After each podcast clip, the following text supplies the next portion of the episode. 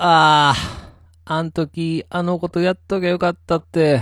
後悔しない人間、ゼロ人説。どうも、ラフでございます。え先日、警視庁の若手の方が一人、私の職場まで来まして、えーお仕事どんな感じですかと、特殊詐欺関連で怪しいとかね、えーなんか変やと思うことありましたらいつでも連絡くださいとか、あ言ってはりましてですね、まあ、あどんな方がね、お客さんにいらっしゃいますかと、最近はアンティファの活動がどないやとか、まあ結構ね、それがざっくばらんにお話をさせていただきまして、えー笑ったのがですね、結構上の世代、えーの警察官の方は、あもうほんまね、この適当なんですってね、おーおーそんなこと言うてええんかいなってことをね、話してくれたんです。えー夜勤の交番勤務はね、何が起こるか、わからんから、緊張するのが普通やけど、えー上の世代の人は、一人で楽できるわ、とか、言うとるとかね、えー若手は日々勉強してるけど、もう昔から上の世代は無知で何も知らんとか、そんなん言うてくれるんで、私も、そういえば、え神戸におった、おっさんの警察官、めっちゃだらしなくて、判決でズボンもまともに履いてなかったとか、友達の警察官は、可愛い女の子の事情聴取は長くなるとか言うてましたわ、とね、えー二人でわーわーと笑いながら話しておりました。いや、しかし、こんなことをポッドキャストで話していいんでしょうかあちょっと心配になってきました。つうことで、フィクションということにさせてください。えー先輩の警察官の方は、業務上可愛い女の子と知り合ったら、あ公務員規約に引っかからないように、うまいことやって、友達になるって言うてたってことも、フィクションです。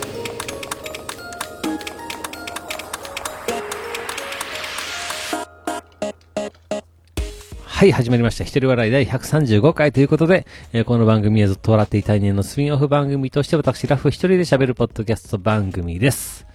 いやー、忙しいです。めっちゃくちゃ忙しいです。というのも、私がハンドメイドで作ってるタットカードをね、自分の EC サイトで取り扱いたいと言っていただいている占い雑貨のイベントをね、企画している方が、11月19日に私の作品を見に来るということで、よっしゃと、そしたらそこに合わせて、今自分にできる最高の作品を作ろうと決めたわけでございます。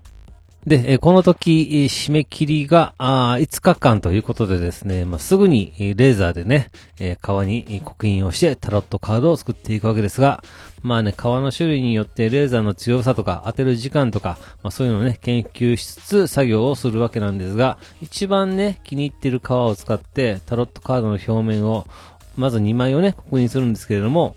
なんと、それだけで5時間かかるんですね。タロットカードのメインカードっていうのは22枚あるんです。表面の刻印だけで丸2日以上必要なんです。もちろん裏面も刻印します。で、刻印した後は、専用のね、えー液体を塗ってコーティングし乾かします。その後、表面と裏面を糸で縫い合わせるわけでございます。もうここ1年ほどこの作業をずっとしているので、えー縫い合わせのスピードもかなり上がりましたが、まあ、それでも1枚45分は必要なんですね。ということで、もう作業は常に同時作業です。マシンで刻印しつつ、終わったものから糸で縫いまくりでございます。えそしてそのカードを入れる箱。これも革で、えー作ります。これはね、今までやってきたのが、まあ、ちょっとあんまり気に入らんということで、まあ、デザイン修正から始めました。まあ、それは時間かかりますわ。で、いよいよ明日、お披露目、予定、というわけなんですが、なんとか先ほど出来上がりました。めっちゃ疲れました。さてさて、明日のお披露目一体どうなるのでしょうか？うまくいくのでしょうか？ドキドキものでございます。しかし、こう死ぬほど忙しい時に限って、嫁からね、買い物に付き合ってくれとか、えー CD コピーしておいてとか、あ洗濯物干しといてと、洗濯物干しといてとか、あ言われますね。うーって、えー一瞬になるんですが、返す方なので、はい、喜んでって言ってしまいます。だって、怖いやん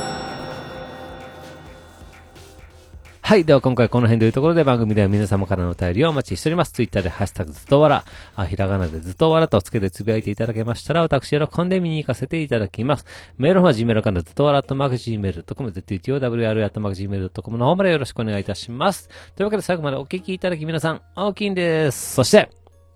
さよなら。ニジコンの山と青が一押しです。